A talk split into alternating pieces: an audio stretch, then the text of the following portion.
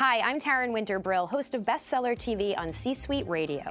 On this show, I sit down with leading business authors to find out what makes their books stand out from the crowd. With thousands of new business books and titles being published each year, we try to make it just a little bit easier for you to decide which ones are worth the read. Thanks for listening. This podcast is part of the C Suite Radio Network, turning the volume up on business. Hi, everybody. Welcome to Bestseller TV. I'm Taryn Winter Brill. We're here with Lee Bartlett. He's the author of The Number One Bestseller, a unique insight into the mind, strategy, and processes of a top salesman. Lee, it's great to have you with us. Pleasure to be here. Thank you. So let's dive in, Lee. Tell us about the book. Who is it aimed for? Well, it's aimed at sales professionals, so salespeople. Um, and it's a book about sales excellence and specifically what top salespeople do differently from their colleagues in the competition. Now, the focus of the book isn't on sales techniques, Okay. but it's on kind of what I call the glue. How does a salesperson take sales techniques and then combine them with a mindset and a strategy that allows them to consistently work themselves to the top of any sales organization? It took me two and a half years to write this thing, so Wow, no kidding. yeah, if I was going to write it, it had to be unique. Right. So um, I figured the best way to make it unique was to make it personal. Sure. So what I did was I looked over the initial 15 years of my sales career and I tried to isolate exactly what it was that I did that allowed me to consistently win the largest mandates in my industry. Right, because I was, I was going to ask you, you say strategy and processes of a top salesman. That salesman is you. I hope so. Right. Uh, with a title like that, you'd hope so, wouldn't you? Right, right, right. right. I, was, I didn't know if it was accounts, if you interviewed other top salesmen, if you're the top salesman. So tell everybody, what were you selling? So I was in software sales. Okay. Um, and I was very fortunate to be able to work myself to the top performer position over a variety of different roles. So um, I felt well qualified to be able to, you know, to write a book on the differences between what a top salesperson did compared to perhaps uh, an average performer. Now, Lee, you mentioned you're in software sales. So that begs Yeah. the question you became a top seller. Was it because it was software? Was this the topic you picked? Or was software kind of put in your lap and you ran with it? No, that's a really good question. No, I, I just, it fell into my lap. I mean, I, it wasn't Okay. something that I sought out. I'd finished university and I moved to London and um, I just wanted to earn some money, Taryn, really. So Right. I, I met a, a friend of my brother's and, and he explained a sales role to me. He said, look, all you have to do is send out this kind of trial uh, document out to uh, customers, potential customers, and then you know call them back in a week, and if they like it, they buy it. It's that simple, and you know it seemed like quite a simple concept to me. The thing about sales that I really liked was that it was performance-related pay. So if you worked a lot harder, you could quite accurately calculate that you were going to earn a lot more money. And that suited my personality perfectly. Right. So I thought, you know, this is the sort of role that I need to be in. And it just so happened that I kind of worked my way through the ranks and ended up selling uh, complex technology platforms. Okay. So in the early stages, though, um, was this over the phone sales? Was there ever person to person? Was there a human element involved physically? absolutely, yeah. I mean, I started off in telesales, as most salespeople do. And I worked my way up into what they call field sales, which is um, going out and visiting clients. And, and then you kind of work your way up in seniority and you deal with more senior customers. So I, in the end, I was pitching to senior investment banking professionals and to C-suite executives. Wow. You know, and selling the, the software on kind of an enterprise basis for a whole solution. So I kind of, uh, I worked my way through the ranks and ended up uh, where I needed to be. and would you say you're self-taught? Yes, I would. Okay. A- and truthfully, until I wrote this book, I'd never read a sales book in my entire life. Um, No kidding. So No. you didn't even know what else was out there. I didn't know anything else that was out there. I just, you know, when you're working that hard and you're so focused on what you're doing, you just kind of block everything else out. And it was only, I, I intentionally didn't look any closer into other sales books um, during the process of writing this because I didn't want to be swayed in any direction. That's why it took me two and a half years. This was kind of dragged out of my soul, and it was all the things that I that I learned to do over a, a long and, and successful sales career. So Lee, let's get to what you call the basics of the Yeah. book. These are things that you learned to help you sort of beat the other guy next to you to get the deal, to win the deal. So, so what are some of the highlights for you? So the basics are the nucleus of the book, and they are a fundamental set of actions that myself and other top salespeople do on a daily basis and on every deal that kind of other salespeople don't tend to. It Okay. kind of, I feel it kind of sets them apart, and I certainly felt that in my career it set me apart and allowed me to win business that other people didn't win, didn't have a chance on. The best way for me to describe them uh, is with an analogy, if that's okay. Sure. Well, I'm going to tell you something about fly fishing that I would guess less than 100 people in the world actually know. Now, fly fishing is a passion of mine. I've been honored to represent my country on multiple occasions, and I, I, go around the world fishing a lot of competitions. So let me just tell you this. If you're walking up a river and there's a wild brown trout, a wild fish in that river next to you, okay. you're looking confused already, and you, you spook it, if you scare that fish and it shoots off, okay. it takes 30 minutes for that fish to behave naturally again as if, um, as if nothing's happened. It may come back to its lie, to its original position, but 30 minutes is kind of the magic number. Okay. Not, definitely not 25 minutes or 10 minutes. It's 30, and you can time your watch by it. To get comfortable again? Yeah, to get comfortable and act as if nothing's happened. All right. It took me hundreds, if not into the thousands of hours to be able to learn that, just that, that 30 minute rule you know, being on the water, testing the hypothesis, coming back after five minutes, after 25 minutes, no, it's not ready. So it took a long, long time. A long time for you if you were thrown off to get back to your Yeah, if zone? that, yeah, to know that I can come back and catch that fish after, so 30 minutes. I need to leave it for 30 minutes. Okay. Now let's just take it a step forward. I was in a competition and I was walking up the riverbank and my controller was next to me. They're, they're the people that kind of uh, monitor what you're up to and, and record what you catch. And it was 40 minutes towards the end of the session. It was a four hour session. Right. And as I walked up the bank, I saw a, a, a, wild fish on the other side of the riverbank. It wasn't a wide river. It came out of the water and it ate an insect off the surface. And I could see its eye and it saw us and it, it dipped its head down and it bolted. So I took a quick look at my watch and I thought, okay, I've got time. And I walked up the river and I, uh, I fished for another half an hour, even though I knew there wasn't much chance of catching one more fish up there. Okay.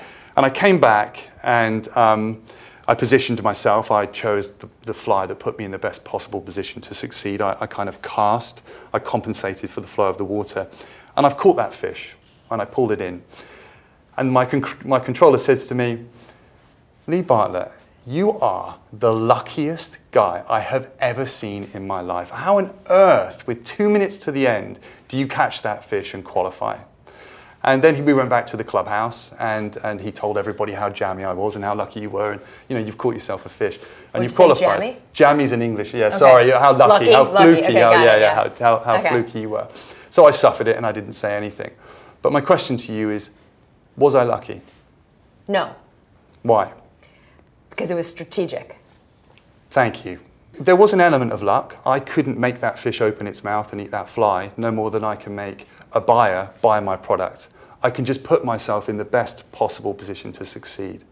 And so, in my mind, that I caught that fish through rigorous preparation. The hundreds, if not thousands, of hours that I spent leading up to that was, um, was, was what allowed me to catch that fish. Otherwise, I probably would have had an overzealous approach, come back right. and missed it. I'd have been back in 10 minutes. The temptation was sure. enormous. So let me take that through to a sales perspective. Right, the million dollar question how does yeah. that apply to the world of sales? The basics are my 30 minute rules of sales. So when I say the 30 minute rules, I mean things like um, invisible revenue. I mean, you've read the book, so these are some of the sections. Mm-hmm. Invisible mm-hmm. revenue. How do I actually identify uh, revenue that isn't on the table? This is what I'm calling invisible revenue. Um, things like um, what are the extra things that I'm doing when presenting to the C suite? You know, I uh, compile four different presentations that all seamlessly interlink, that, that prepare me for every eventuality. Other things like how do I quantify what I can expect from a working day in terms of revenue generating activities. These are all things that, that, that are not obvious, they're not, they're not sales techniques, but they're the, the kind of extracurricular things that I felt that I did that allowed me to consistently win these deals. You sort of start the book by introducing us to Timothy and it's sort of an example of a lost sale. So tell everybody, everybody a little bit about that. Yeah, I thought Timothy was a good example to lead with, to lead into the book with, because he allowed me to demonstrate a failed sales process, but from the buyer's perspective. The story is that I was an absolute resolute buyer. I was the buyer in this case. I wanted to buy a car. I'd done a lot of research, and I found the model I wanted, and I called the showroom. Basically, I wanted to just come down and pick it up. And you know, aside from kind of ramming 45 grand into Timothy's hands, I didn't know what else I had to do, to, do to buy it. So the, the story maps the process of Timothy dissuading me from buying this car.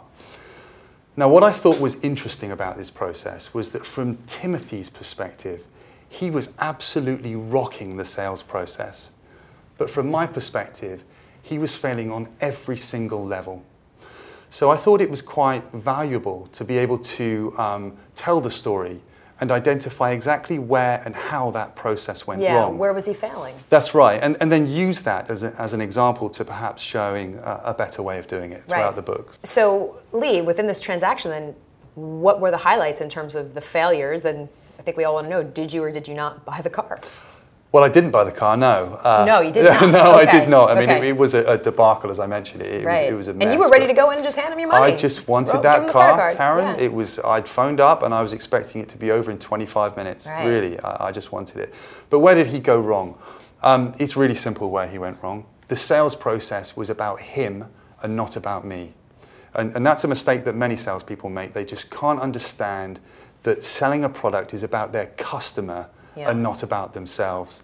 And so Timothy didn't react to, to many of the buying signals I gave him, and he wasn't really interested in my needs and expectations as a buyer. Right. So, so uh, as I say, I think the, the, the process of the story highlighted that and it allowed me to kind of pinpoint some of the, Okay. the important aspects of that. So it sounds like Timothy had the same script. Didn't matter who was in front of him. That's right, but, but what was interesting about Timothy was that one of the other um, one of his colleagues told me that was that he was the top salesman of the entire dealership, and it kind of blew my mind. I thought, well, how on earth, you know, uh, you know, if I worked there, you, you definitely wouldn't have been because Sure. I take much more of an interest in my, my clients and my prospects, and uh, I make sure I do a good job. So, Leah, I do want to mention uh, one part of the book. You say that the execution of the sale is actually the easy part, which I mean, for most people, that Yeah. that is the direct mountain to Yeah, climb. The that's right. execution of the sale. So, Yeah. why is it so easy? I mean that sales execution on the whole is probably the easiest part of being a salesman or a top salesman, in fact, because you care so much about your client and, and doing a good deal. That's all that really matters. And it's very easy to do. You know, if you came to me uh, and, and wanted to use my product, I'd do everything in my power. It's just in my makeup to make that transaction uh, as smooth and seamless as possible for you. Selling to me was always the easy bit. The most challenging bit, as I mentioned, I touched on earlier, was dealing with kind of the intercompany politics and the ah. peripheral things to sales. You know, other salespeople jumping on your deals. Um, you know, people. It's competitive. Yeah, it's a very competitive environment, uh, of, of course. So, so you know, how do you handle these distractions and these this constant competition you know, of people trying to, to take a piece of your business? You humanize a lot of uh, the issues that salespeople go through. You talk Yeah. about burnout, you know, front row center, and how it affected you. So Yeah, tell us quickly about that. How did it affect you? And how did it make you better? Yeah, well, of course it, may, it does. It doesn't feel like it's making you better Not at the, at the time, but you looking know, back. you- you're working as hard as is physically possible. You, you're working all hours. You, you know, you're on your BlackBerry every waking moment. You're smashing your sales targets. You're doing a great job. You care. You know, and then uh, a few intercompany decisions don't go your way. You know, the company decides you earn too much. You know, how do you deal with that? How do you overcome that? Now, the reality is that you're going to fight that decision and it's probably going to work itself out. But that doesn't mean that it doesn't kind of grate on you while while you're selling. You need to stay focused and you need a number of mechanisms to handle these these kind of um, these ex- peripheral issues. How do you handle that when a boss says you're too expensive? You know what? You, you get on with it, Taryn. You get on with it. You continue to do more more revenue because revenue protects. You know, and, and and a way to do that is to follow the basics. So the basics allowed me to have a very defined process to continually generate revenue and deal with the other stuff as a matter of course. It's very important. I hate to say it, Lee, but we're practically out of time. I feel that, quick. we barely scratched the surface, but there is something I want to end on. In your own words, what do you think is the key difference that made you sort of win the sale or not win the sale when you're competing against others? Is there a nugget? the beauty of being able to kind of write a book on it and then analyze what really did make the difference, it comes down to three things. I hope that the book demonstrates that I was better prepared than my peers and competition. I was better able to leverage everything at my disposal. And I was better able to identify and close business that other people didn't see. Okay. So that, that's kind of the summary of the book and, and how I, I feel comfortable describing it. But also, it's about what I'm going to call micro adjustments. Now, I'll give you an example. It's probably not the right word, I just like it. Um, I'll give you an example. So, at the end of, of a C suite pitch, you know, when everything was said and done, I made a point of looking every single person in the eye, the CEO, the CFO, and saying, guys, I know how important this business is to you. It's equally important to me, and I promise you it won't go wrong. And I could normally tell at that point, and I meant it, by the way. Yeah, another humanize again. This That's idea right. of humanizing. That's, That's great. right. And, and- and I could normally tell at that point whether or not I'd won the deal because Yeah, if people would be appreciating. Yeah, absolutely. connected. So I think it just comes down to these extra little things that you do that make the big difference. Yeah, well, it certainly made the difference for you. And you talk about this idea of preparation. A lot of people perhaps don't prepare enough when they're going into a sales I role. They'll so. say, "I'll get there," and then the learning begins. But it really begins way before you start on that first day. So there's a there's a lot that goes into it, and there's so much to get to. Um, and it's really interesting stuff. And clearly, you're very successful, so you know what you're doing. so congratulations on the book and on your career. Thank you career. so much. And uh, if you'd like more information on the book and to buy the book, all you have to do is go to our website at csuitebookclub.com. That's c-suitebookclub.com. I'm Taryn Winter Brill. Thanks for watching. We'll see you next time right here on Bestseller TV. Like what you just heard? Visit c-suiteradio.com. C-Suite Radio, turning the volume up on business. This podcast is a part of the C-Suite Radio Network. For more top business podcasts, visit c-suiteradio.com.